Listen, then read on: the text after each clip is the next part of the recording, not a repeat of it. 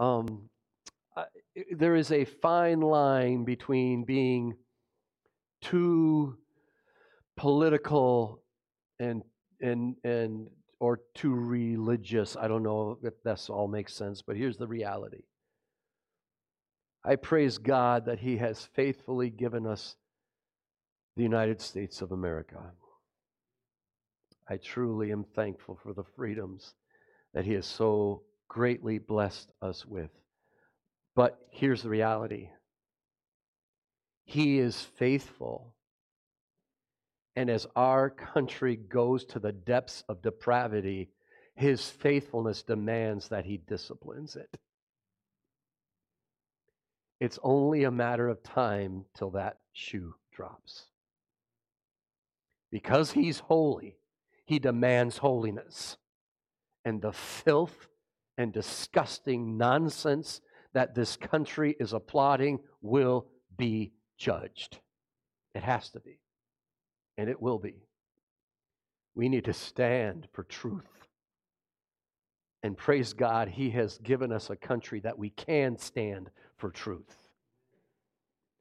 Let's use that freedom for that purpose, not for building up fleshly desires, if that makes sense. That's what I'm talking about. I hope that makes sense. Can you see the flag in there, kind of? The stripes and the red, white, and blue. All right. We don't worship the flag, we worship our God. But we're thankful for the flag that God has given us. If you bear with me as I change slides here. By the way, I have no idea how to change slides besides doing this. So if you're an IT person, and can help with that, I would embrace that greatly. we are dealing in Romans chapter 15. So if you have your Bibles, you can turn there with me to Romans chapter 15.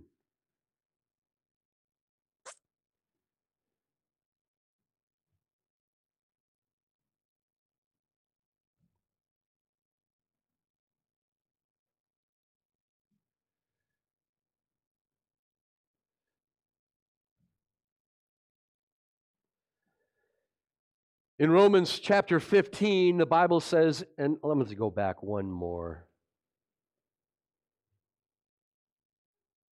Yes. In Romans chapter 15, and some of you are new this morning, so I want to catch you up to where we're at.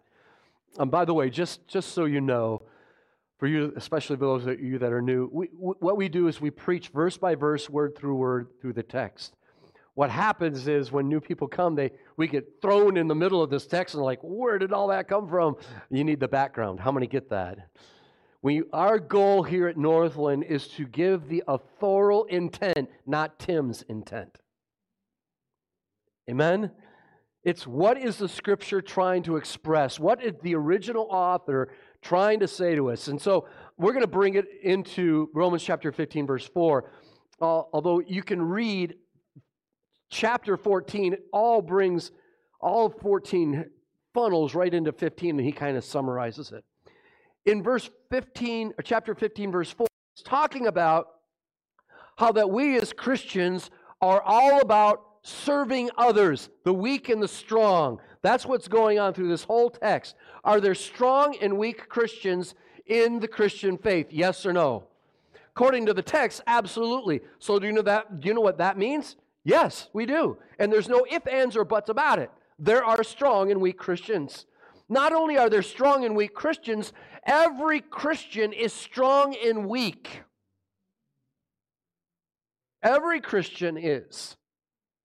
And so he is trying to help us that, listen, every single person struggles with things, is, is on top of other things by God's grace. We need each other to continue to grow in our faith, and we do. This isn't a one guy show. Your bootstraps aren't strong enough to lift yourself up. We need each other. And that's the whole text is about that. It starts, it starts in verses 1 and 2, and it, I'm going to go by memory because there's way too many slides there. Mm-hmm. But verses 1 and 2, it says, Listen, it's not about you, it's not about me, it's about everybody else. And we're going to find out today that if our focus is about others, our focus is about Christ, and our focus is about God's glory, there's no way and there's no time for me. And that's exactly where God wants us. And He says, it's not about me, it's about others in verses 1, 2, 3, it's about Christ and what He has done. Amen. It's focused on Christ. In verse 4, which is we talked about last week, for whatever was written earlier times was written for our instruction, so that through perseverance and encouragement of the scriptures, it's about the Word of God. Amen. We might have hope. And we talked about how, how dangerous it is, how horrible it is that people without the Word, how in the world do they survive every day? their bootstraps will break because that's how they're surviving day by day. And it isn't going to last. The hope that the scripture brings is unparalleled in this world. Amen. There's nothing greater than that. We have this hope. We too will have eternal life with Christ. Is that a hope or what? Amen. Absolutely. We have this hope. How do we have that hope? God says it. He said it to his son, Jesus Christ. Jesus died for our sins. Why did he die for our sins? To take care of the sin problem in this world. If you have never put your faith and trust in Jesus Christ, you are a dead man walking because you have no hope. Hope is in only Christ. People think, well, you're, t- you're talking about you got to join the church. I didn't say that. I said a personal relationship with Christ. I got to go get baptized. I didn't say that, nor does the text says it's a personal relationship with Jesus Christ. It's, it's I, I, can do good things and away the bad things. I didn't say that. The scripture doesn't either. It's only by a relationship with Jesus Christ. If you do not have a relationship with Christ, you are a, according to Ephesians chapter 2, dead man walking. And the Bible then continues, and you are without hope and without God in this world. That is the most dangerous place this world has ever seen, without hope and without God. There is no place that's worse than that. By the way, if that is the worst place in the world, thinking, think of living in that for eternity. Because hell is the same thing. There is no hope and there is no God. And that's your eternity?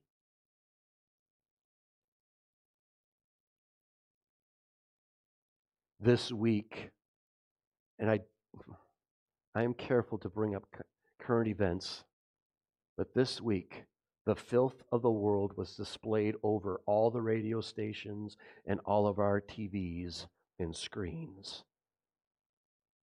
How a drug company celebrates. How many saw that? They celebrated by scantily clothing people. And the head of all of them was a devil walking about. Sexual innuendos all over, and that's their entertainment. They're going to be rudely awakened at their judgment. This isn't fun and games. This isn't a joke. This is eternal life at stake. That is what America is coming. We had better get our butts in gear and start proclaiming the gospel of Jesus Christ because it ain't, there will be a judgment and it ain't far away. God is a patient God. But when that filth is going on, look what he did to Rome. Look what he did to Egypt. Look what he did to Israel. You can go on and on and on and on. God does not put up with nonsense like that. Okay, see, I, I totally got Romans 15. It says, we should focus on Scripture. That's verse 4. Verse in, in, in Scripture. Why Scripture? Because it's inspired by God, it's profitable for everything. It's, it's the Word of God is living and active, and it can do the impossible. Save my soul. Amen. When building up one another, we found last week Scripture is the greatest medicine. By the way, I just want to, just for a second, when you want to build one another up and encourage one another, use Scripture or at least Scripture principles. Don't go off and build their ego up on selfishness or fleshly things. How many understand that? Not everybody gets a trophy. You got it? All right, that was last week. This week. And we probably will be shorter today because we're going to preach both of these passages of Scripture, 5 and 6. Verse 7 starts a new, a new focus, a new context. Verse 5 Now may the God who gives perseverance and encouragement grant you to be of the same mind with one another according to Christ Jesus. May the God who gives perseverance and encouragement grant you. What is he talking about here? There's a couple of things. First of all, I want you to look at this. May the God who gives perseverance. Last week we talked about verse 4, and I, I, put these both side by side so we can see them together, and I highlighted these words because it's important. For whatever was written in earlier times was written for our instruction, so that through perseverance and encouragement of the scriptures, we might have hope. That sounds like we need to pull up our own boots by our straps. Doesn't that? And that's the, usually what people think. I have to keep doing this. I, I, I, I have to buffet my body and I have to beat it and I have to, my good works have to outweigh my bad ones for this to work. I just got to do it. I, I, I think I can, I think I can, I think I can. You know.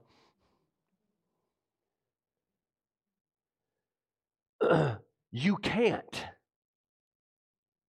By the time we get partway up the hill, someone has greased the rails. And we're going to start going back because all of this is dependent on me and my strength and my will. Folks, you can't do it. And scripture then tells us that. He says, listen, just in case you don't get this, I'm telling you, may the God who gives perseverance, same exact word there. You see, this is God giving us. How many of you have patience? How many, how many of you are born with patience? You're a liar if you say yes. But as we draw closer to Christ, there's more patience.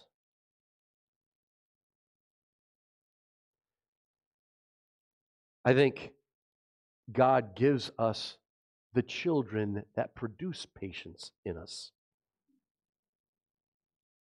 How many get that? Isn't God sovereign in everything he does. It's as if it's a plan thing.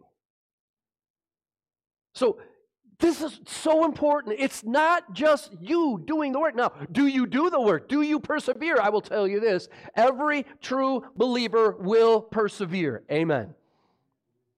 Every true one will. Perseverance of the saints, the statement. And I embrace that statement. Why? Because it's a biblical statement. There are a lot of other words that people use, and I'm very, I'm very careful about using them because usually they have an agenda to use them. So let's, let's, let's get through the fog and let's get to the text. We, will, we need to persevere, but perseverance is a gift given by God to us. Amen? That's what the text says. It's what it says, and we need to understand that. So, God is going to, if you will, give us the gift of perseverance to persevere until the end. Amen to that. Amen to that. So, let's get into the, that's just a side thing in this, all right? That wasn't the purpose of that text, although it helped with that. How many understand that? How many of you love studying about angels and spirit beings and things like that? I don't. it scares me, to be honest with you. I don't want anything to do with that stuff. But here's the deal the only way we find out about those things, God doesn't have a passage of scripture that explains all the spirit being issues. But He gives us glimpses on other subjects that have the spirits involved in them and we learn about them. How, uh, so it's a side benefit of knowledge in a context. Did you follow that? I hope you followed that. All right, good. Now, now the Bible says, verse 5 May the God, and this God is the one who gives perseverance and encouragement, grant you. What is he saying? What is he saying? Obviously, the implication of this verse is that God is the giver of perseverance and encouragement to believers. Paul is not exhorting believers to pull themselves together, to, to do this themselves, but rejoicing in God who gives them that gift and those gifts. And by the way, God gives us all things, he says, right? There's nothing he keeps from you. He gives us all things. They're always a gift from God, not the result of human achievement. That being said, Paul's basically writing down his prayer. Isn't that what he's doing? May the God grant you. Paul is literally praying here. Now, you say, well, he didn't say, Dear Heavenly Father. No, he did not say that there. But let me ask you, is this a prayer? Absolutely. Paul is praying. And he's praying, writing that prayer down to the Romans because they got a problem. I'm going to pray, he says. This is what I'm gonna, this is what I'm praying. He's basically writing down his prayer for the church in Rome. We see this in how the verse is put together. Paul is clearly asking that God, the very source of perseverance and encouragement, grant you. And what is what is it that Paul wants these Romans to have. How many think that would be an important subject of the context? I think so. Well, let's look. Be of the same mind with one another. what does that mean? Well, he defines that by saying, according to Christ Jesus. So, we find this idea. Here's, here's the reality. How many have a different version and might say, unify together? How many have that type of version? That would be more like a, a international NIV version where it's a big phrase. That's it might be a, uh, not a translation, but a what's that? Equal harmony. All right. The idea here is unity. So Paul is saying, listen, guys, you need to be unified. Why would he be saying that to the Romans? I mean, some people would say, well, aren't all Roman Catholics unified? So what? That was worthless for Paul to say that, right? I, I don't know. The reality is this you have to understand the context of the text. Why was Paul writing to Rome? Rome had a problem. Do you know what that problem was? Some of you might. I'm going to give you again what that problem is because this is so important. There is an Roman, uh, there, first of all, the church started within the synagogues. How many can imagine a church starting that way today? hey, Mr. Rabbi, we're just going to start an independent, Bible believing church focusing on what Christ did in the New Testament for our sins. How do you think that go over? with a rabbi today. Not so good. But what happened was these were people that were saved at Pentecost. It tells us that they were from Rome. These guys then go back to Rome and they start churches in the synagogues.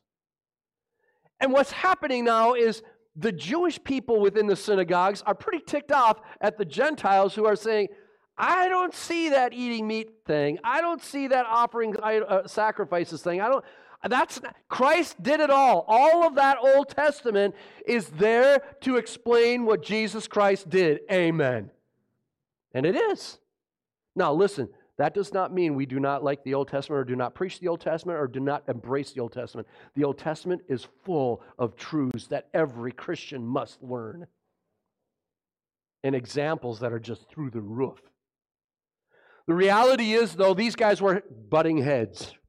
Their tradition, the Jewish traditions, were hindering the Gentiles, and so they skirmished over it. We find in the history books that there were literally people being killed over it in Rome.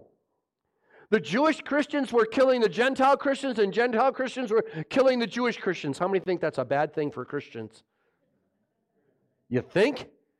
I mean, they were killing each other. No, I'm right. No, I'm right. No, I'm right. I'm glad we don't have that problem today. But the reality, that's what's going on. And Paul says, stop it with the nonsense.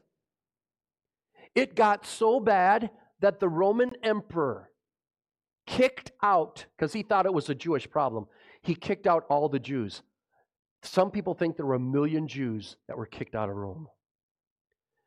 The history books tells us the problem occurred over Christus. Over Christ. Christ was the source of the conflict. They got kicked out. So you take all the Jews out of the church of Rome, what do you have left? The Gentiles. And how are they going to worship the Lord? totally different than the Jews. And so for years it was a Gentile church, and all the Gentile things were involved in that. All the traditions of the Gentile thing. So then the emperor dies. Now everybody knows this that when, an emp- when the Roman emperor dies, all his edicts vanished. Could you imagine if that happened in the United States? I tell you what, the edicts that are being pronounced now down at Minnesota, that it's the right to kill a child all the way to the to till they are born, is wrong. Unbiblical. I, I can't even. It just. I get a little upset.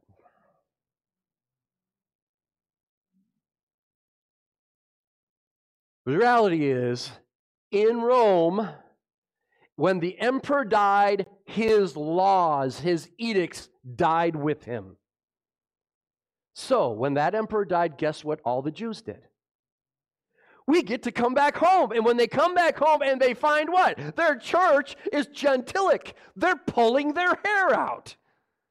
They're frustrated. They hate them. They want to beat them up. This whole book is about coming together. This whole book is about unity.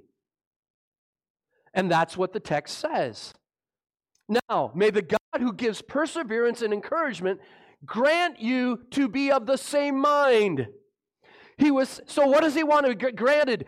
Grant unity. By the way, it's granted unity. Do you see that? It's not conjured up by man's purposes and man's ways unity. There's a ton packed into this phrase that the church at large needs to embrace. First, how true unity is not obtained. Unity is not attained by avoiding theological truths that tend to divide. Amen. I want unity, so I'm just going to forget theology. You're a moron. Frankly, that, that's wrong. If that's right, then Paul would have never said, You should be teachers, but instead you still need milk. Amen. Unity is not obtained by avoiding theological truths that tend to divide. Unity is not obtained by entertaining people and stroking the selfishness of their desires. Oh, you like that? We'll bring it in the church. Oh, you like that? We'll bring it in the church. Listen, we're here to glorify God, not selves. Glorifying selves is the antithesis of what we are doing today together. Amen. Unity is not obtained by avoiding theological truths that tend to divide. Unity is not obtained by entering, entertaining people and stroking the selfishness of their desires. Unity is not over programming to appease everyone. Amen. Uh, okay, this might be sacrilegious to you, but you know Sunday school Sunday school is not found in the New Testament. It's not. There are a ton of things that we do that are not found in the New Testament. Doesn't mean they're wrong. Don't get me wrong. but they are traditionally made, and there was good purposes for them, and maybe they even should still be used today. The, the point is, let tradition be tradition, let the scripture be scripture. So, unity is not over programming to appease everyone. Unity is not Unitarianism. What, What is unit? How many know what Unitarianism is? Okay, there's a church just north of here. It's called the Unitarian Church. Do you know what the Unitarians? Do you know? Do you know what the Unitarians believe? Exactly. Who said that? You're exactly right. The Unitarians believe everything. The problem is everything can't be true. No matter what doctrine's out there, they embrace it. It doesn't matter. It doesn't matter. That's their unitary. In other words, there's a billion ways to Christ. And they're baking them up every day. Folks, that is a lie from Satan himself. There is one way to Christ, and it's putting your faith and trust in Him. That is it. Trusting in Jesus Christ. Unity is not Unitarianism, embracing all theological ideas, whether biblical or not. Unity, and this is a big one unity is not compromise. Unity is not compromise. What is, distinct, what is distinctive here is that he prays that God will grant unity in the church. Believers should certainly strive for unity, but ultimately, unity comes directly from whom? God. Man can't make unity. Look at the world. Look at the greatest country in the world. There's no unity. Man will always fail that way. Look at our homes, even Christian homes. Unity is a gift from God. Man can't conjure that up we are studying, or we will be, we have studied, and we're going to continue to study in our CE hour. See, we, we didn't use the conditional Sunday school. If you CE, that makes no difference. During our CE hour, we, we've taught through evangelicalism in America, starting where it started in with the Puritans coming from England. And we went through that up to the Great Awakening. After the Great Awakening came something called the Second Great Awakening. There was some Great Awakening there, but in, in general, we'll see that much of the Great, or some, let's just put it some, some of the Great Awakening, the Second Great Awakening, were men using devices to manipulate people. In other words, they thought that their tweaking and using certain techniques can bring revival. Folks, God and God alone, during His timing and in His way, provides revival. It is not man. I could, t- you know, you've seen it all the time. Some preacher gets up there and manipulates, a thousand people come forward. What does that mean? Thousand people got saved, did they? I don't know if they got saved or not, but I tell you what, that was absolutely manipulating. Let God's word do that, not man. There's nothing wrong with an altar call. We don't use one here often, if hardly at all. But the reality is, the Word of God can change your heart anywhere at any time, but it's the Word of God that does it, not man. Believers should certainly strive for unity, but ultimately it's a gift of God, not of not a human attainment. It is not so much identity of opinion of which he is writing here. It's he wants the strong and the weak to understand that there is such a thing as uh,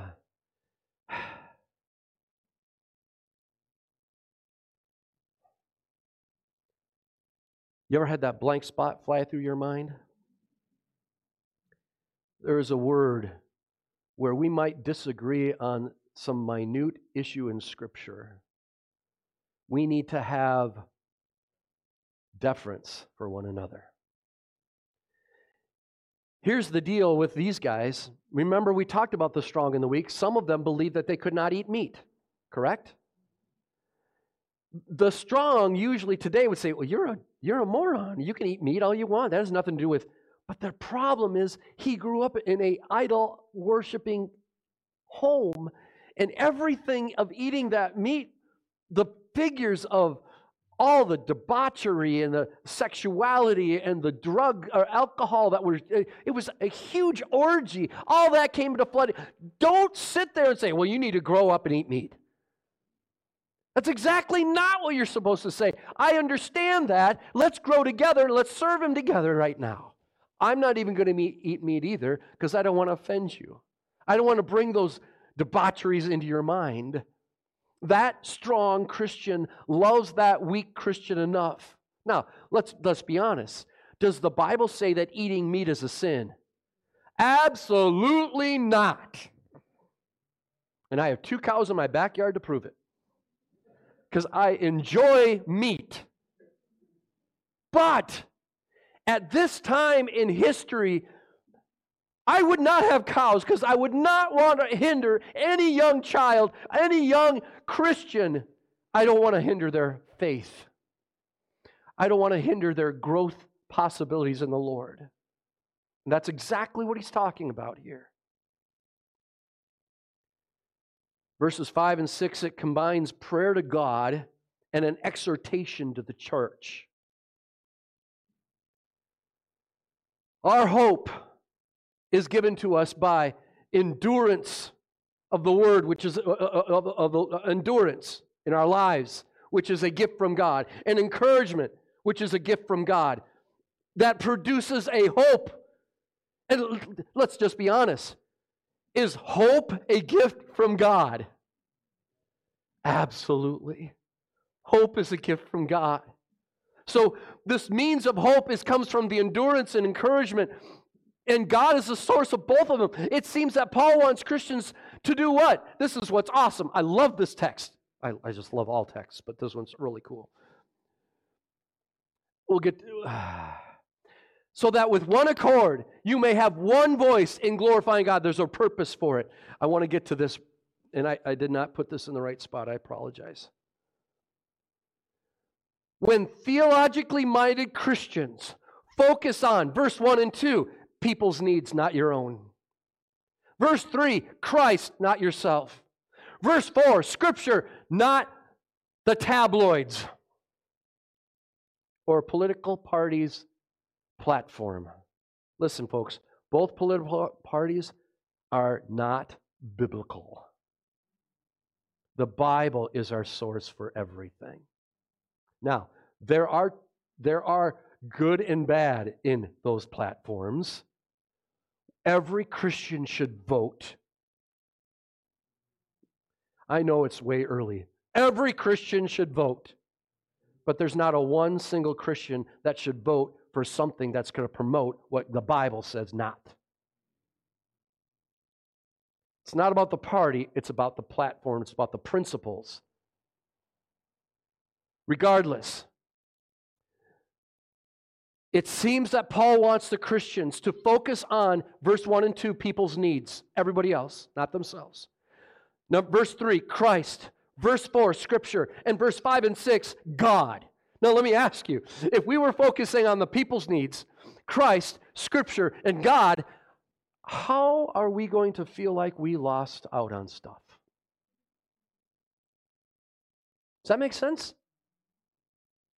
It brings us all right where God wants us. Get our stinking self out of our mind. It's not about us, it's about Him. Both the strong and the weak cannot find comfort without each other. And that's the point. We need each other. We cannot live this life in glorification of God without each other. Listen, if you think you are the strongest and you're going to help everybody else, then you go and start your own church and we'll watch you all alone spewing your pride. That's not what God wants. Are there people that are strong in theology, yes or no? Yeah. Are, there, are those people that are strong in theology usually strong in their practice of theology? Yet there are strong Christians that are strong in their practice of, of, of what they know, but they might not know a lot. How many understand that? We need each other. Listen, I love my wife dearly, but she does not belong in the pulpit. She doesn't. She's not gifted that way. I tell you what, she, I hope, loves me dearly. but I do not believe, but, but I do not belong sitting down to a bunch of four, five, and six year olds trying to teach them theology. How many get that? My wife does a great job with kids. She loves, I mean, you walk into a room with kids and boom, she's like a laser beam. That's the kids. I want to get with them. She loves that. That's how God's gifted her. We are all different. We need each other. We cannot, this church cannot survive without one another. Both the strong and the weak cannot find comfort without each other. Paul is not praying that unity will be achieved via the weak surrendering their unsatisfactory theology. Paul didn't say, hey, make sure the weak understand that they can eat meat. Just, just would you get them right? He never says that in the text. Doesn't. Now, will they prayerfully grow in the grace and the knowledge and learn these things? Absolutely. Let me ask you how many have ever been five years old? How many are glad you don't know, or you know more than you did when you were five? You grow and mature. And as you do that, you help others grow and mature.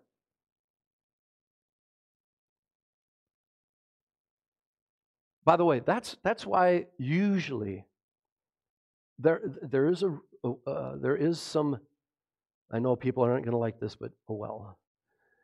There's some practical truth why there isn't grade school kids with high school kids. There is a maturity that the grade school kids have no idea of. They need to be grade schoolers. If God wanted pop out maturity, He would have popped out maturity. He didn't. There is a growth process. It doesn't happen like that. And by the way, high schoolers, even between high schools and junior high, I was a youth pastor for 10 years. Try to run a junior high youth activity with a senior high youth activity and see how that goes. Wow, there is major differences. And by the way, senior hires, they need to be taught some things that junior hires shouldn't even be talked to about. I don't think you're getting this because I didn't hear amen. Listen to this. Our grade school kids should not be talking about genders.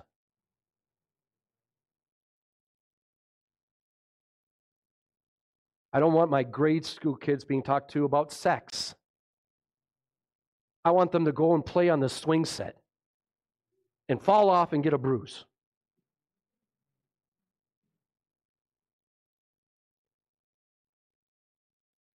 We need both weak and strong. Paul is not praying that they change their theology. He prays that they will be unified by learning to love and accept one another in the midst of their differences. It is a disagreement about non essential issues that causes this conflict between the strong and the weak. Listen, does it matter if you eat meat your entire life or not? No, it does not matter. Now, I love my bacon cheeseburger. But if it's going to hurt somebody, I'm not going to eat it.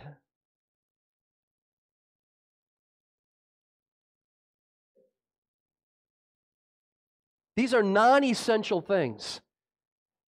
Guys that eat steak are going to be in heaven just like guys that don't. Doesn't matter. It's, it's, it's irrelevant. Paul here is saying, listen, I want you to think the same way. How? With one accord. What does that have the idea of? Accord. Practice what you do. You're doing the same things. Why? Based on with one voice. What is that one thing? Jesus came and died for us. If we put our faith and trust in Him, we will have eternal life. You can be saved. That doctrine, there's no wiggle room. None. The doctrine of the Trinity, there's no wiggle room there. Jesus Christ is God. There's God the Father, God the Son, and God the Holy Spirit. Three persons in one. Both equal to each other, both not equal to each other. Say, how in the world do you explain that? I have no idea, but I know it's true. Why? Because the scripture tells us that Jesus Christ is God. The scripture also tells us that Jesus Christ talked to God as a father, a different person, and then did what the Father willed. We talked about that two weeks ago when talking about Christ. Literally, Paul's asked that they learn to think the same things, the very things he commanded them in Philippians. Make, a, make, make my joy complete by being of the same mind, the Bible says, Philippians chapter 2. Maintaining the same love, united in the same spirit, intended in, on one purpose. Do nothing from selfishness or empty conceit, but with humility of mind, regard one another as more important than yourselves. Could you imagine if our representatives would would regard one another more important than themselves.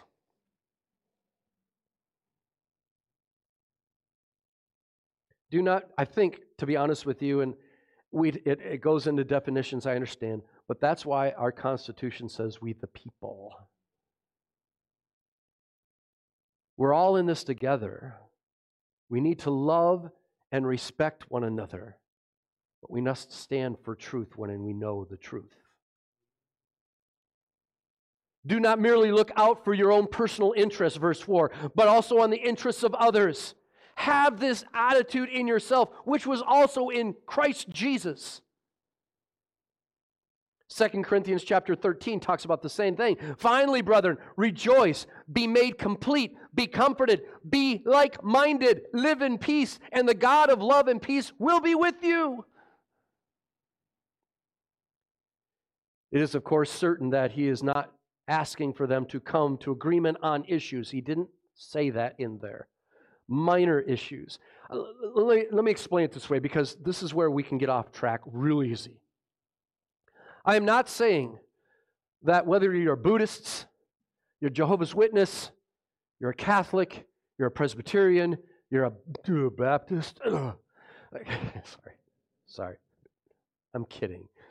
Whatever you may be, we all get along. We're all going to the same place. I am not saying that. I'm going to explain it this way, and hopefully it's helpful. There is an orthodoxy highway. Orthodoxy means these are things that cannot change. This is absolute truth. How many get this? There's an orthodox highway. Too many Christians fall off in the ditches. They take one thing or another way too far. How many understand? We can't live in the ditch. We live in orthodoxy. Salvation by grace through faith, orthodoxy. Trinity, orthodoxy.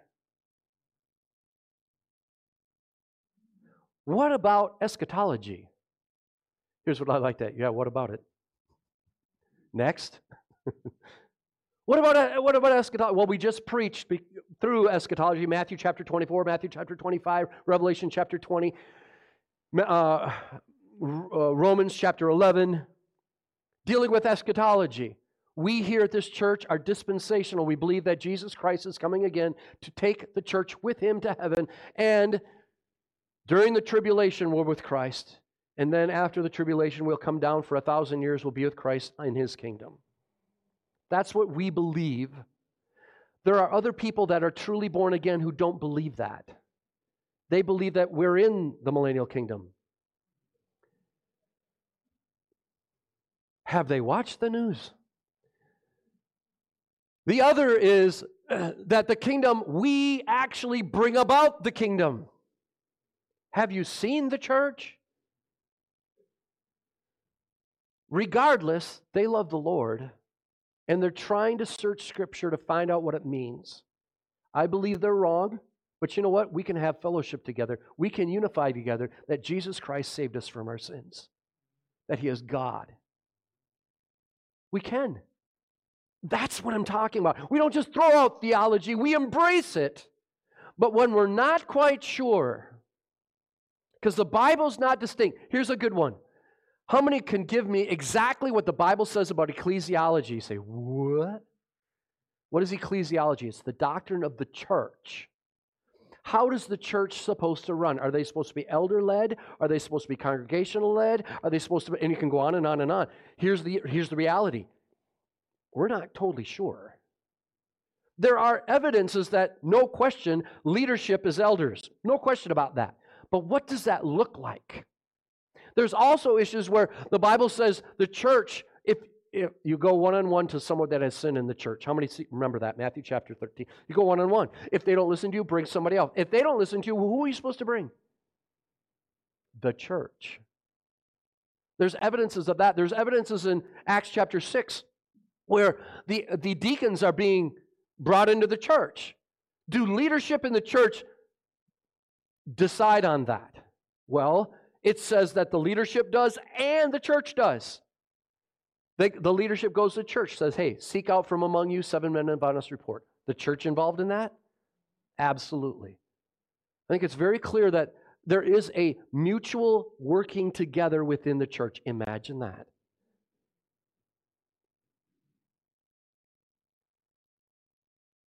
So we need to cultivate an attitude of thinking with one another. A phrase that is used 10 times in Romans. Do you think it's important? Unity in Romans? The basis of this unity is that both sides follow Christ and the center on the salvation he has wrought with his atoning sacrifice. The core of this unity is to function as a church with one heart and one mouth, verse 6. MacArthur says it this way He says, God also gives us encouragement to persevere, he provides this impetus by means of Scripture, which chronicle all the reasons to keep believing. They give us reason to sustain hope for our glorious future. Folks, he is not saying we are all crossing our fingers, you know, cross our fingers, hope to die, stick a needle in my eye, that something's going to happen. That's not what he's saying. He's saying, listen, read the text, it's going to happen. Jesus saves you, those who are believers. Some may contend that unity is the ultimate purpose. I would argue that Unitarians believe that they're in a perfect place because they are the church of total unity. Anything goes and everything goes, and it does. And that our whole goal is unity. That is not the goal. Say, oh, whoa, whoa, whoa, whoa, where do you get that? Uh, the Bible. Look what it says.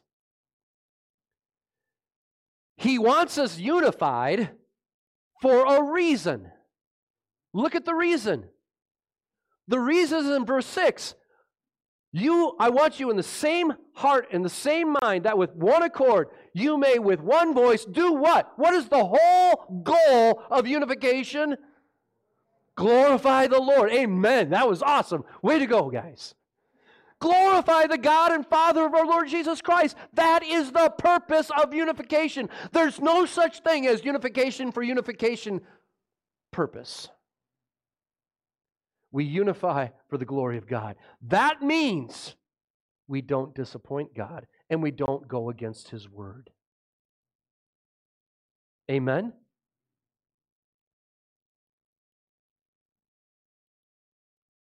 The true purpose of both the inward and the outward unity is to glorify the God and Father of our Lord Jesus Christ. This is the whole entire aspect of the book of Romans. How many have ever heard of the Westminster Confession? Listen, when people say confessions and creeds, that doesn't mean, don't do that. Please don't do that. Read them do they line up with Scripture? Then applaud them. Amen? Not the men, the principle. The Westminster Confession of Faith, whether there's in the Lutheran, whether it's the shorter catechism or the long, it doesn't matter. Here's the reality. It says this. It asks the question, what is the purpose of man? And then it answers it and gives biblical reasons. What is the purpose of man?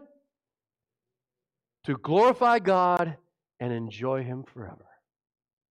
Our purpose on this earth is to glorify Him. Amen? The whole purpose of everything is to glorify Him. We are to glorify God. In the church, if the church is truly praising and glorifying God, how in the world could we have dissension? Think about that.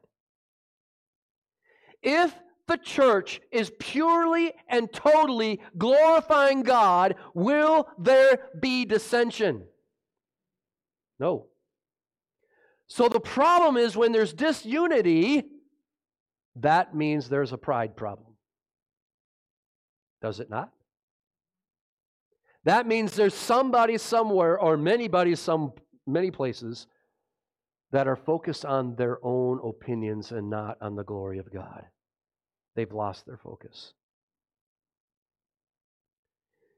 Unity is mandated by the larger purpose of glorifying God in everything we do. In the larger sphere of commonality, we can place our differences in, the, in perspective and find a respect and love for each other in the Spirit. Whether we're, and, and I'm going to say this, and this is important, whether you're a Calvinist or an Arminian, I don't care. Do you love the Lord? Do you love the Lord? And by the way, everyone sitting here falls in the categories of Arminian or Calvinist or a mix of them. We just got to get over ourselves, literally. By the way, does those words even find their way in Scripture? Why are we fighting about them? It's the principles that matter. Amen.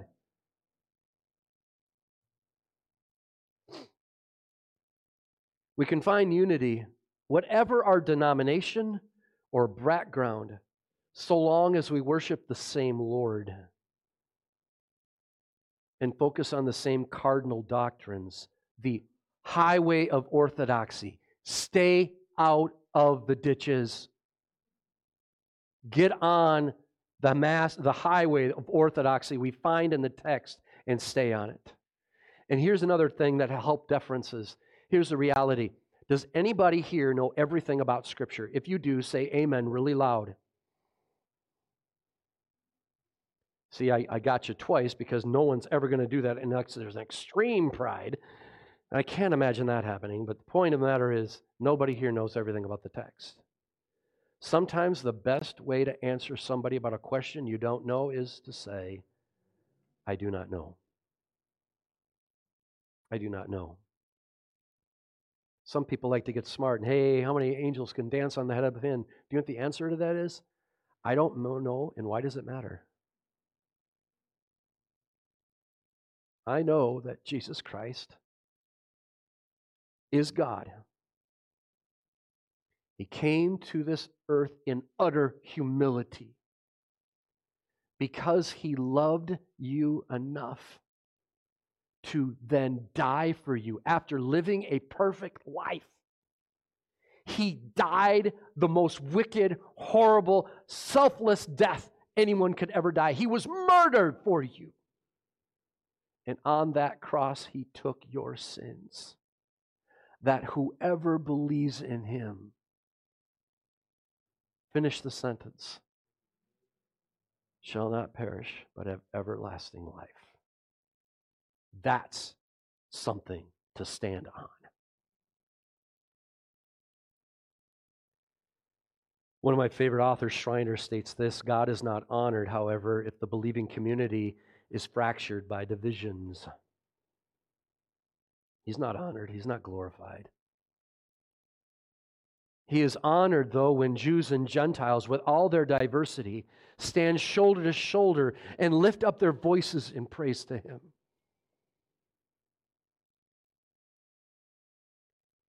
it is instructive that God is described here as the God and Father of our Lord Jesus Christ. Right there, he tells us there is a Trinity.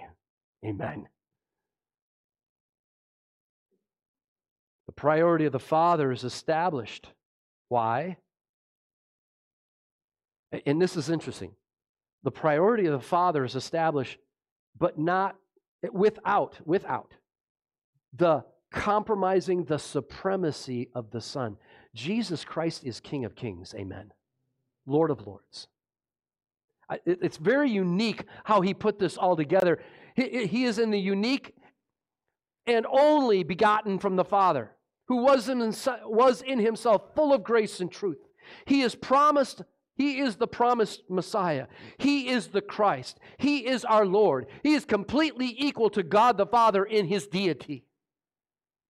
This brings out the genuine humanity of Jesus and reminds Christ that it is Jesus who has brought us the perfect revelation of God. We know him as the Father of Jesus Christ. And unless we know him in this way, we do not know God as he really is. For Jesus is not in his human nature. This will help us. Jesus, in his human nature, God is his God. Did you follow that? In Christ's incarnation, in his kenosis, when he was on this earth, God the Father is his God. He says so in the text. For Jesus, in his deity, God is his Father. He is his God since the incarnation, his Father from all eternity. Then look at the word, our Lord, which connects us with Jesus Christ and his God and Father. When I pray to God, I'm also praying to Christ. He is no longer in his incarnation. Amen.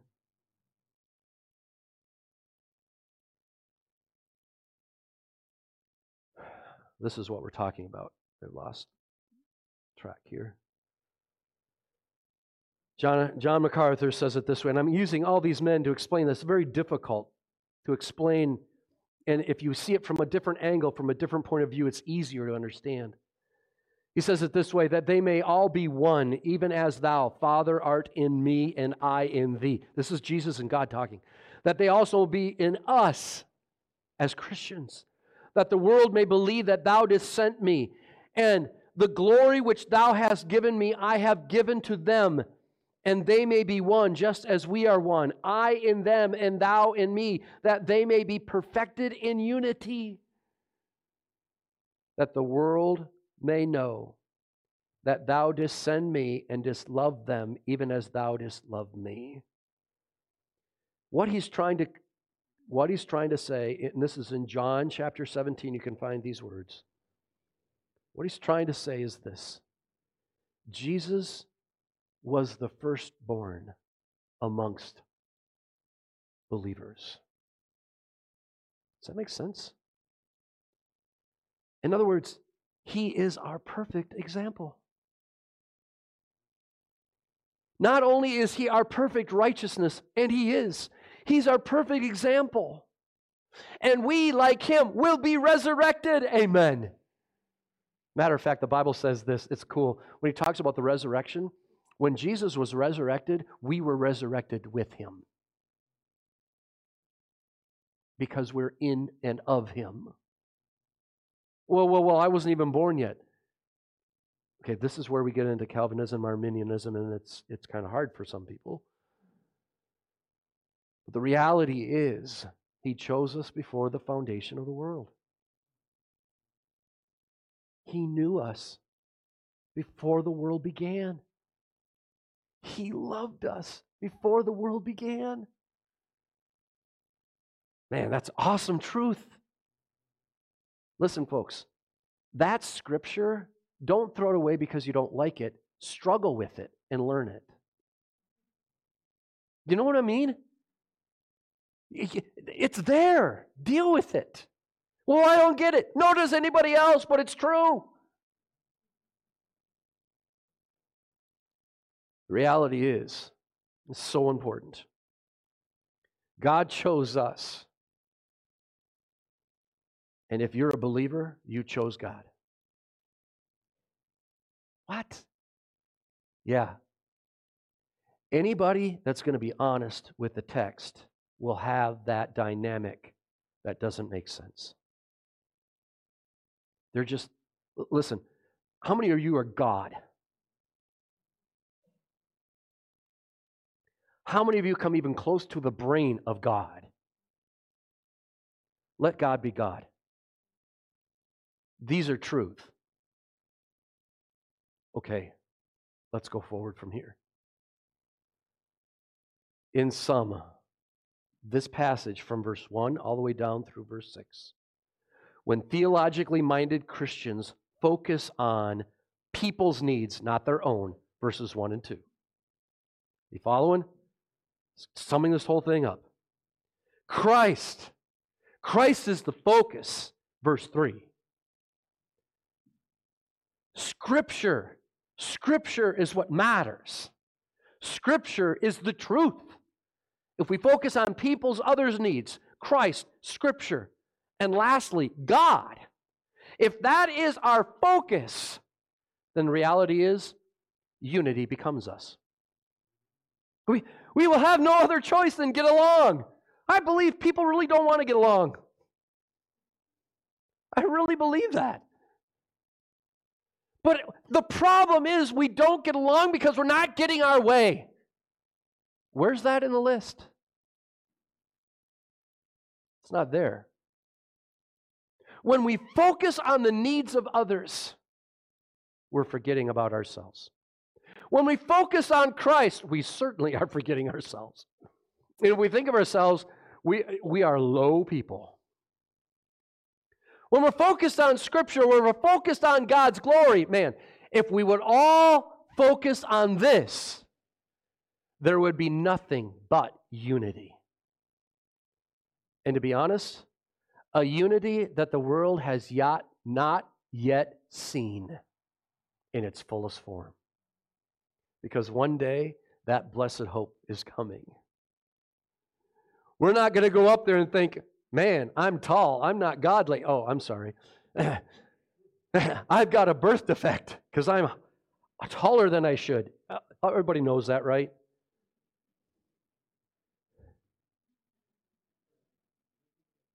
I like to think that way because I'm short. The reality is, all of our boo boos and depraved problems that we all have. There's not a person in here that does not have problems. Physically, emotionally, spiritually, not one. Those are the things that captivate our focus, are they not? If these captivate our focus, that means we're perfect. We're all going to have glorified, perfect bodies. Okay, Mr. Pierce is excited about that. Everybody in the kingdom is going to have a body. Everyone in the eternal state will have a perfectly glorified body. Amen. The eternal state. And our focus will be on others, Christ, Scripture, and God. God is glorified when his people are of one focus. Would you say that's the truth in this text? The essence of this text is God is glorified when people are of one focus. Well, here's the focus. Help me with them. Verse 1 and 2 others' needs. Verse 3 Christ. Verse 4 Scripture. Verse 5 and 6 God in His glory. It's that easy. Yeah, right. Doesn't look that way, does it? Our focus has got to get off of ourselves. I pray that that'll be. Mr. Zarin, I'm going to have you come and close this word of prayer, if you would, please.